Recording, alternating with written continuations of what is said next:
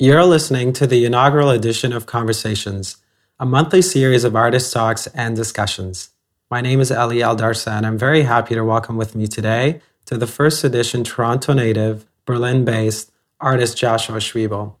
Schwebel's work composed of interventions provoke a confrontation between the representation and the recognition of art. His actions and the respective forms of documentation often indicate points of tension between significance and its construction. Schwebel received the 2015 Quebec Art Council's Bethanien residency in Berlin, which he has recently completed. It's one of many residencies he's undertaken, including the residency at Astérides in Marseille, the Where Artist Space residency in Beijing, and a thematic residency at the Banff Center for the Arts. The following conversation took place back in December 2015. I want to start off by talking generally about your practice. Um, which some have described as antisocial, as mechanisms of expectation and productivity, as deceptive. As much as these adjectives denote what your work is, um, from the surface, I feel as though these characterizations often deter from the depth of your work. Would you say that this is accurate to a certain extent? I think interviewers, professors as well, actually, in the past have tried to really pigeonhole me as like enfant terrible or like provocateur and all of these things. And I mean, the way I always respond to that is to say, well, my work definitely has triggered like really angry responses from people. It has provoked, it has bothered. And why do you think so? Well, because I think I'm calling things out for what they are um, because I'm not trying to make art so much as trying to kind of smack art people in the face and be like, you know, like this is a whole lot of bullshit a lot of the time.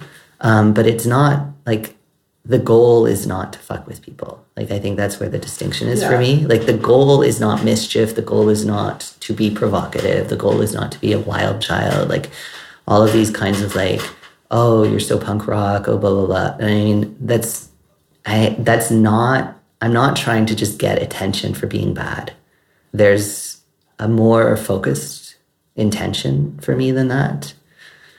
And certain people get really annoyed at me because I'm not doing things as they expect.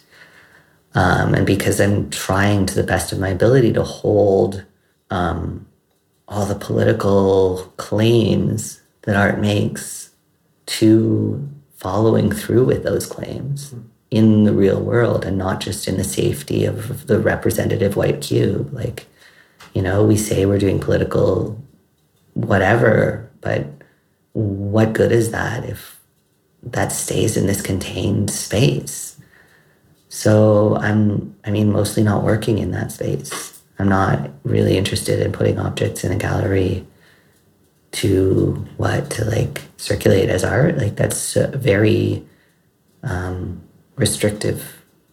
I was reading a book earlier last well a year ago actually by Isabelle Graw um, high price and she's talking about how much more and more and more networked the art world is and how much more the uh, careers uh, move through social networks and therefore how much more conservative or how much more restrictive, like, res- like safe art is as a result, because people do not want to burn bridges.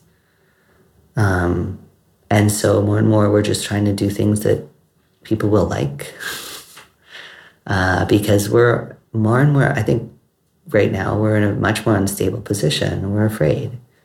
Um, we don't have a lot of options in terms of supporting ourselves financially in terms of like it's a very competitive field right now. And i think people yeah we're all trying to get any edge we can. And that edge is often just social networking. And so we want to be professional. We want more opportunities. And we don't want to burn bridges mm-hmm.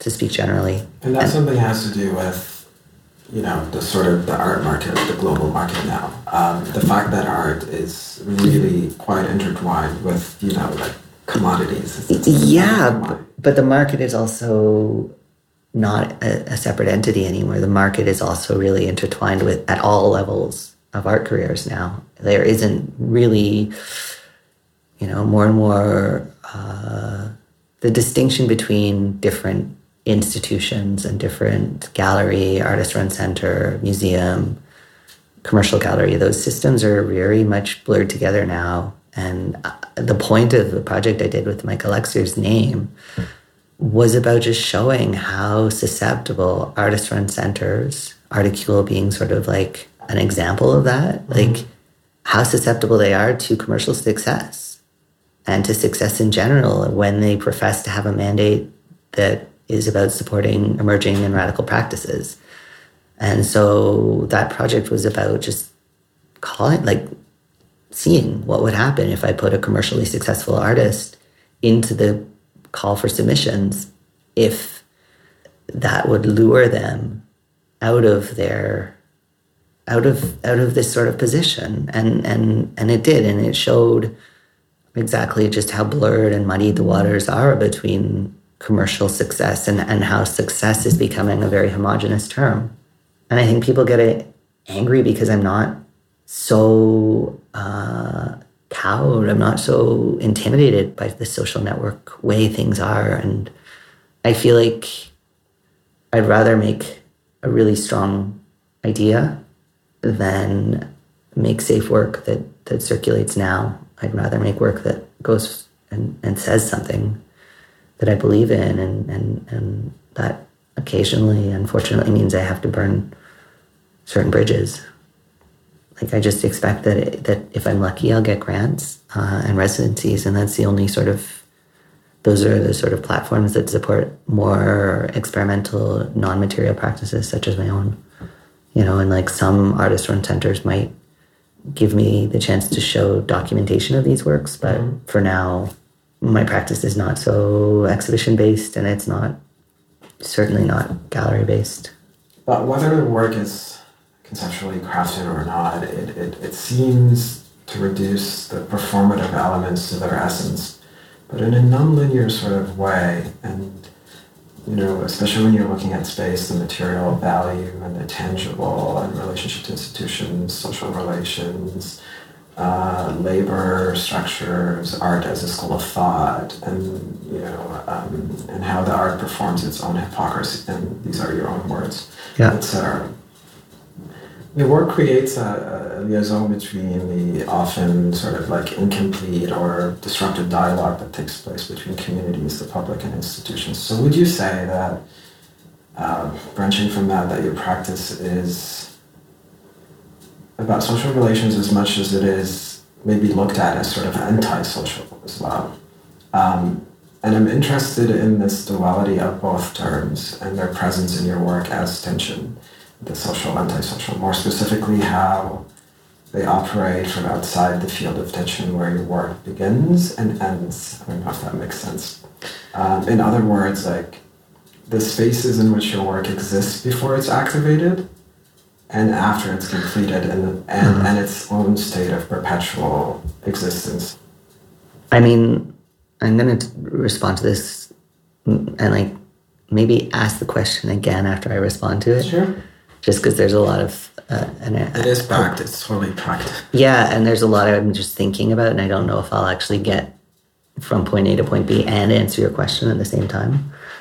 Um, but I feel like there's sort of like a. Um, a trajectory or an arc that I experienced through the work, um, where I feel like the work definitely changes.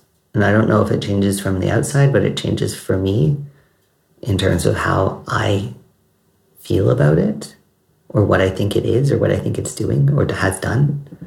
Because I think before I do it, I think I have, like, there's just like, I have to do this. I feel like it makes I think about it really carefully, and I, I really find when I come across an idea that just makes sense, I have to do it.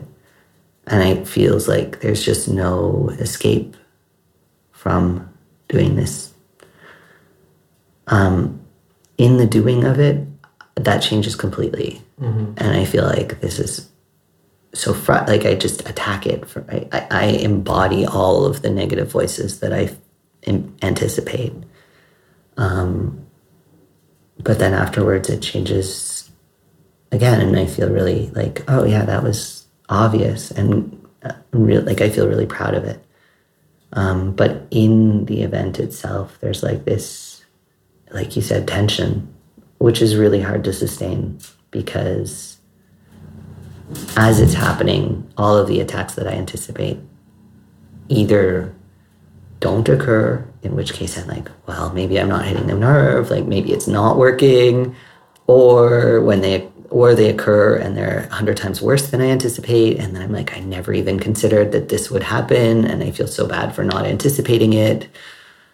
Um, but then afterwards, I think when a larger public sort of encounters it, that sense that I had at the beginning comes back again. Um, I also I want to like just gestural, performative, those kinds of things, um, and social, antisocial. I'll get I'll get to that, but I just want to like. I'm really nostalgic slash inspired by the kind of work that was going on in the 60s and the early 70s. That work was really so clean and so clear and so unencumbered by consequences. Uh, people were trying things in a really energetic and exciting way. And I think that there wasn't the fear that there is now about consequences or about like networking or about has it been done before, about originality, about your name, like all of these things that we're dealing with now because there's just like an explosion of artists. Um, the kinds of things that I read about in Lucy Lippard's book about like called Six Years, or in further research into what was going on in that time, I'm just like, wow, people just had a very like, I'm going to try to do something that exists as three points on a map. That's the work. Or like, I'm going to lock the audience into the gallery. That's the work. And and that kind of directness of expression and simplicity really um, excites and humbles me. Because I feel like I'm, you know, even though I'm trying to do something in that spirit, I often end up dressing it up in a lot more language and a lot more material documentation and effects and like trying to make it like transform it to circulate in in in more conventional contexts like whatever, like people, and maybe I'm romanticizing this, but I don't feel like that was a concern 40, 50 years ago as it is now. Um, and I don't think it really, at that point in time, needed to be a discipline either, mm-hmm. needed to be pinpointed as gestural or performative or social practice or any of these things. It was just an idea expressed as clearly as possible. And that's really, for me, the ideal is to make ideas speak without cluttering them down with material. And I don't, I mean, I feel like performance performance practice is really like become kind of characterized by the body of the author being present. Mm-hmm. I'm never, if I can help it, present in my own work. I'm always delegating and substituting and um, circulating objects that sort of exist in a social context, exist within a context of value or non value, like valuelessness. I'm definitely not a performance artist, but I feel like a lot of those artists from the 60s and 70s that I really uh, anchor myself with were not performance artists either. But if we look at their work now and we try to um, categorize it uh, retrospectively because it because we've sort of snapped back into a much more disciplinary and object based and representational kind of period right now.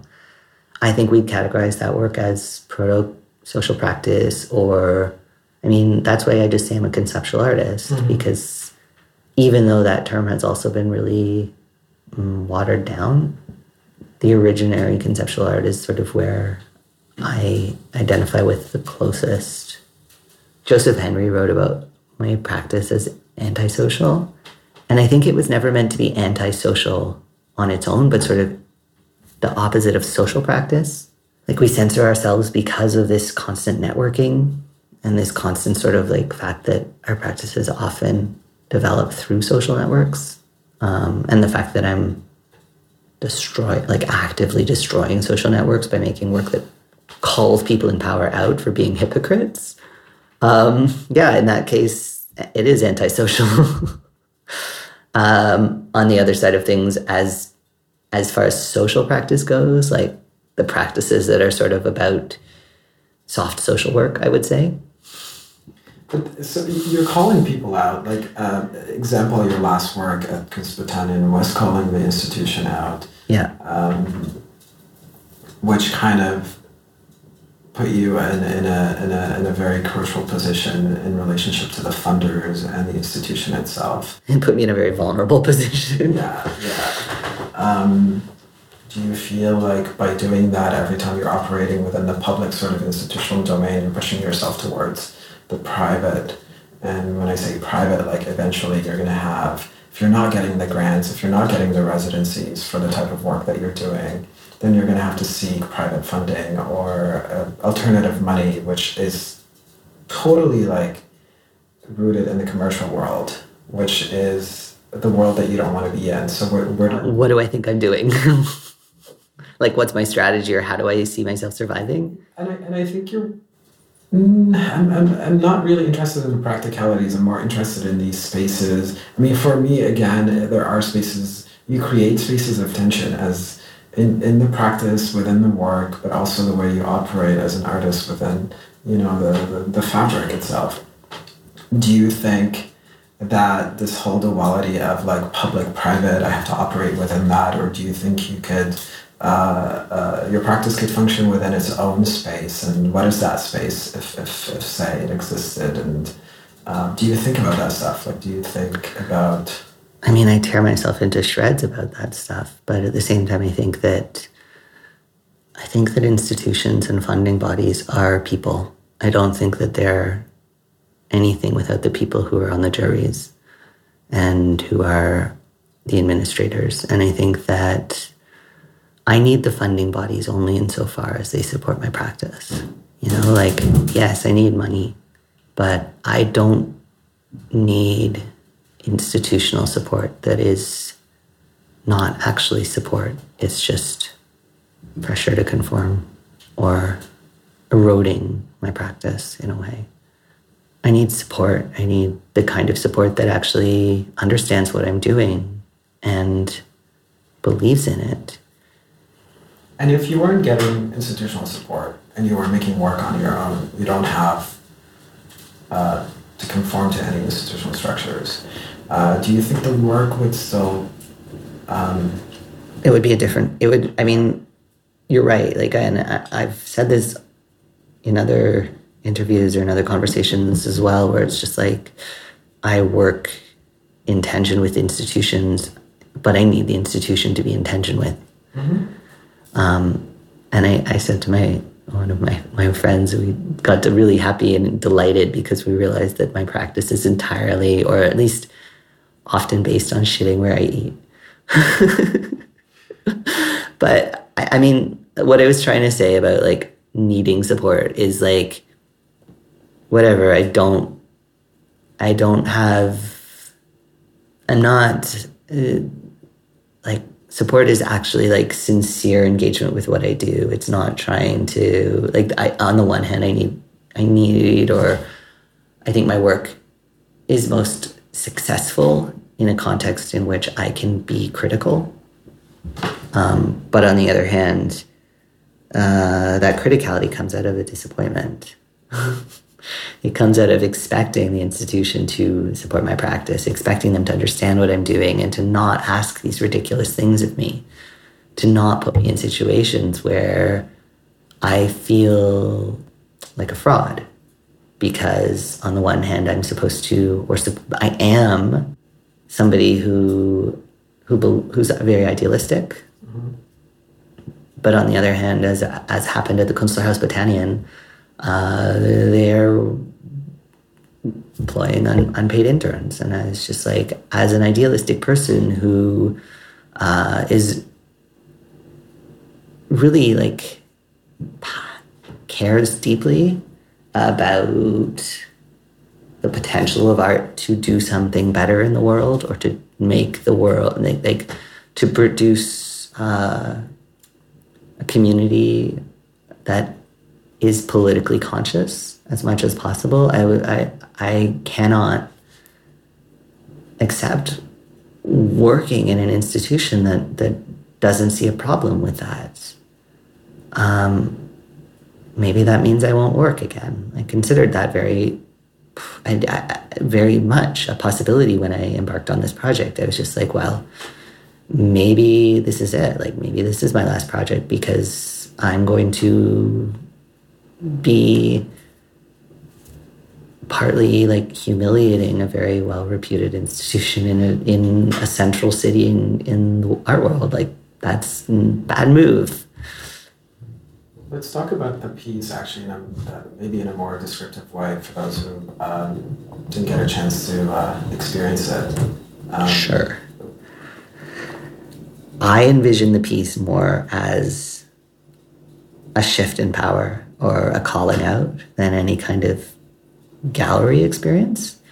Um, so maybe I will tell you what the intervention was, and you can describe the walking through because I actually like could not understand it as an art show until I had a photographer come in and photograph it, and then I could see it visually.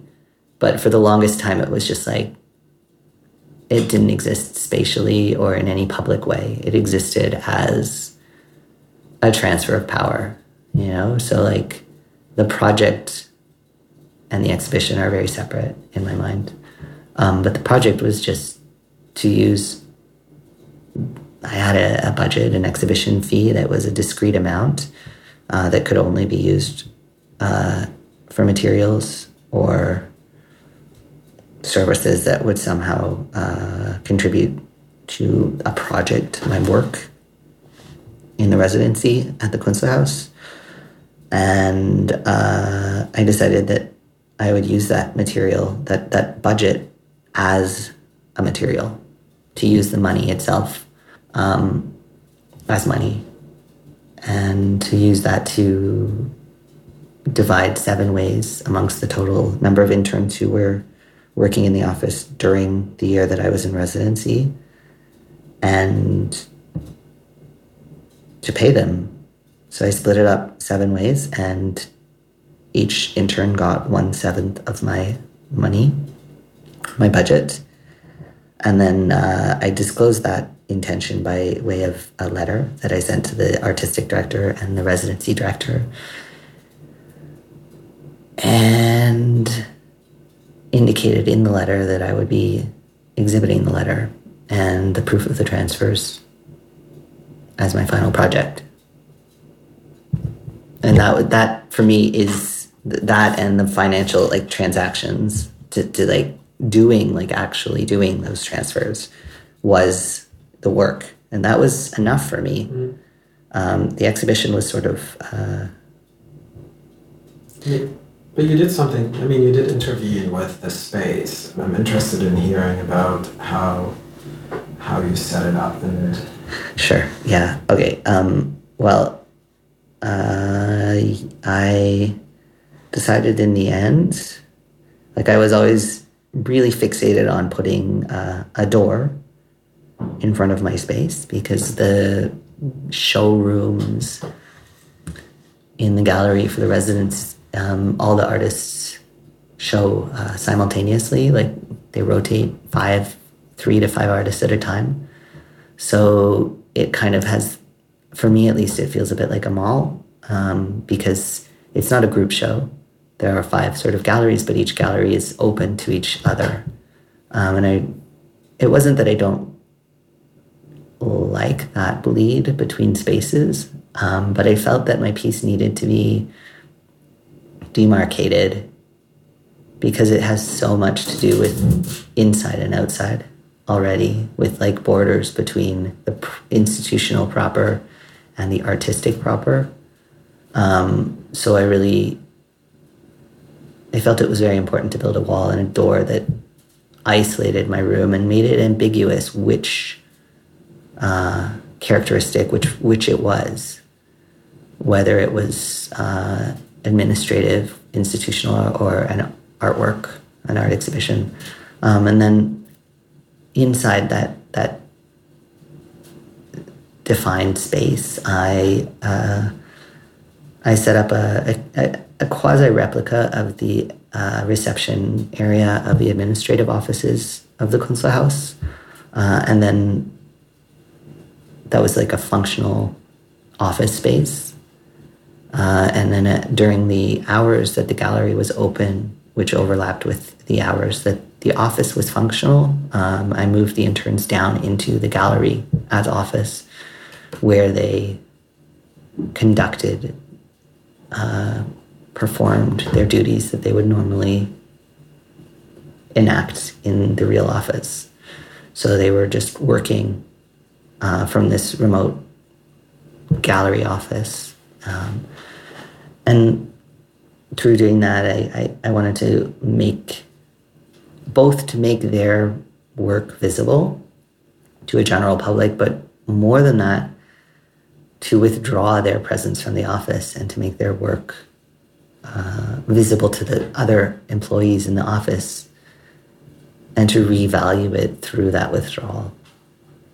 Um, yeah, because if, if, if, if they're really not worth any money, then removing them shouldn't compromise the office in any way. But do you think by putting the interns in, in the gallery space or creating a workspace for them on display, um, kind of somehow staged them or objectified them? Did they become performance uh, performers themselves, um, um, or what do you think their role became after? I mean, now that you've done the show for a while and you have like you not a while, but you've had time to reflect upon it. Yeah, I mean that was uh, definitely a big struggle, like point of uh, uncertainty for me um, whether by putting them into a gallery that was my work um, and therefore was accruing cultural capital for me, whether that was undermining uh, this sort of sincerity or um, integrity mm-hmm. of my gesture and I still, I definitely feel am, am, ambivalent about it. But I think that ambivalence is also a very uh, key emotion, drive. Like it's a very big part of my practice, mm-hmm. and I feel like the tension that that that exists between showing them and showing internships in general is not um, is not resolved, but and I don't think that's a bad thing. Like, I think that they were not, like, as much as they were inside my gallery, they were not working for me. And I think maybe this is a coincidental, maybe I was lucky, but I don't think so. I think that any young person who is in a position of doing an internship in a gallery is also an intelligent, committed, articulate person. And I was very lucky with the interns who were working there because they were those things. And they were uh, both of them very excited and stimulated by being in that position and by being themselves in that position. Like there wasn't any constraints on how they would behave. And I just said to them, just speak from your position, speak from your experience. And I think that as far as that went, that wasn't about them speaking for me or me speaking for them. It was more of a collaboration. I mean, I'm just going to shift a little bit backwards, but stay on the same subject, like within the same work, considering it's the most recent one. I mean, generally speaking, it, it is important for artists to engage um, with issues pertaining to the to their own welfare and relationship also to institutions, but also I thought your piece successfully did that without a sense of sensationalism. You know, you brought that very successfully to the forefront um, from the perspective of the actual labor conditions at, at the, at the Kunstbetrieb. Um, which is which is an essential element in any social practice to like engage the particular conditions and questions even after the dialogue or the exhibition is over. Now, do you agree that, you know, back to that space after the work is kind of deactivated? I mean, the minute the intern walked out of the gallery and the piece was over, that dialogue is not necessarily, you know, it's not over, but it's disrupted. It's not on display anymore. It's not exposed. So do you agree that it's also, it's important for you to once you engage with a community or a person or a condition or an institution, that you continue that engagement uh, after the work is over or after the, the activation of, of, of that space of tension? I don't know. I mean, I think a lot of social practice based artists come under fire for not continuing to engage with an issue after the project is over um, and for sort of being freelance activists in a way or opportunists both. Um, I really doubt that the Kunstlerhaus will change its practice of using unpaid labor. I think that they don't see a problem with it and they're under a real or imaginary financial gun. And for them, the goal is to I don't know. I don't. I don't want to speak about that. But like, yeah, but also, I mean, there's no set laws. I, I believe in Germany that uh, say that you have to pay interns at all. At all. Yeah. No, I mean they are doing something legal. Yeah. It's legal to have an intern for no longer than three months, and so that's why they rotate them every three months. But again, why are art institutions doing the minimum legal requirements? Why aren't they doing more with the potential of like being the institution that they want to be instead of the institution that they need, like the least possible political investment or the least possible radicality. Why don't we not have radical institutions? That's a very I, I, I don't know. I think that's that's an important question we need to ask ourselves after 50 well, years. Why aren't we also criticizing, say, the German Ministry of uh, well, Labor or Economy? Like, exactly. I mean, that's what I, when I had a meeting with the director, that was a very, that was like the crux of the project because he was really angry and we had to have a meeting in order for me to explain to him that it wasn't a personal shaming project um, but it was a more broad and current issue than simply the Kunstlerhaus. Um, I said to him, like, it's a real shame that you are um, demanding conformity from an artist who does who who who wishes to present this to the public instead of demanding higher wages from your funders in order to be able to pay all of your employees. Um, that being said, I think this project and my projects in general, the goal is not concrete change so much as to pinpoint and identify and exacerbate a hypocrisy that already exists and to make that hypocrisy explode into the real like the administrative the, the, the context that it is sort of buzzing around under the surface of. Um, but like the afterlife of the project is is in the art realm wholly you know? Like the pre-life i don't know like the incubation stage of the project is going to be rejected like the director of the institution said to me, this is not an art project. And it wasn't. Like it was an art project because I'm an artist, but what I was making was not a materially recognizable form of art. Do you think that has something to do within the German context, like no. within the sort of Berlin art scene, or say you were to do this piece in Toronto and um, do you think the initial response and the final response would have been the same? Uh, being in a city that's more multicultural and have a viable social practice, just using Toronto as an example? I think these projects are really institution specific. I don't know if I would have done this project had I been in Toronto. Like it's very, very hard to say because the project came to me because of the context that I was in. And I, I, I, just I can't say how another institution hypothetically would react to the same proposition, especially now that I've already done it, because I wouldn't do it again. Um, but but you're like I'm done. This well, no, I mean once it's been done, it just becomes a career move. It doesn't become an. There's no risk in it anymore. Um, but yeah, the the response was this is not art. And so the question for me in many of these the, the, the projects that I've done like this, you know, yeah, they're not art when I'm doing them because I, have constantly been told every time I do one of these projects, this is how is this an art project? Why don't you do you know, why don't you do a philosophy degree? How can you how how dare you waste these resources? Like those have been the most negative responses I've gotten. However, the afterlife of the project, it only circulates within art. And it's artists who are interested in it. It, it gets historicized lim- in a limited way, of course, um, in art because the audience is art, because the context is art, and it, it's about art.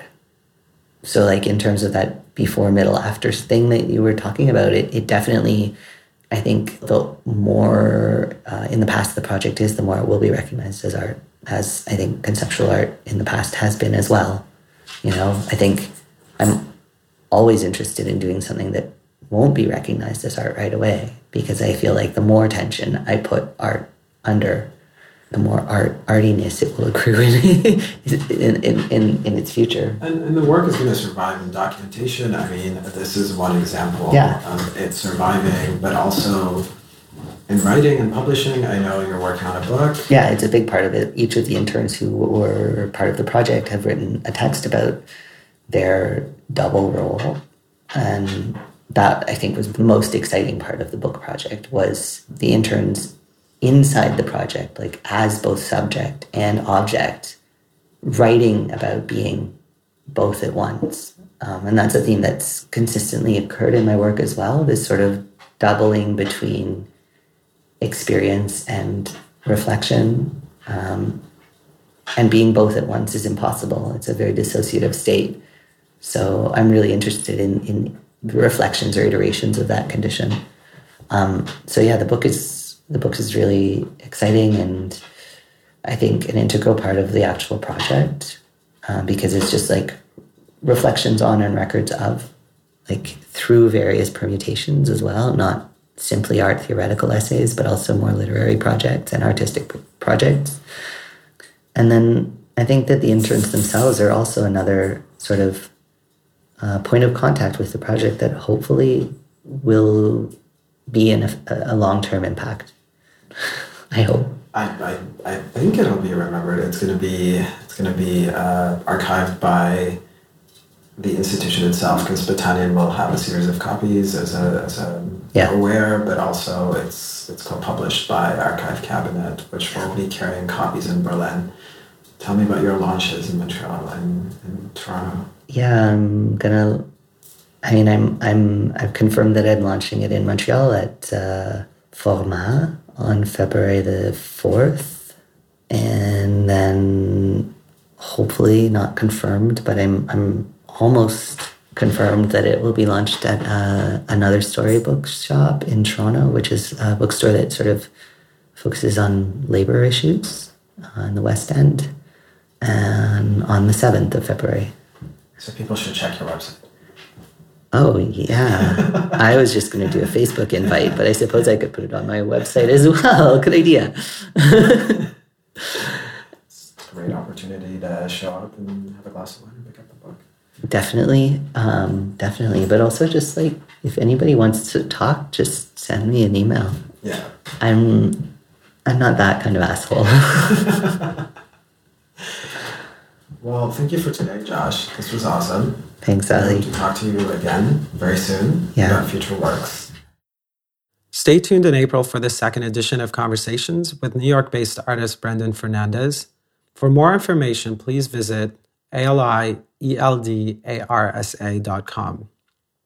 I would like to thank Johannes Malfatti and artist Selwa Aloriani for their generous support and time.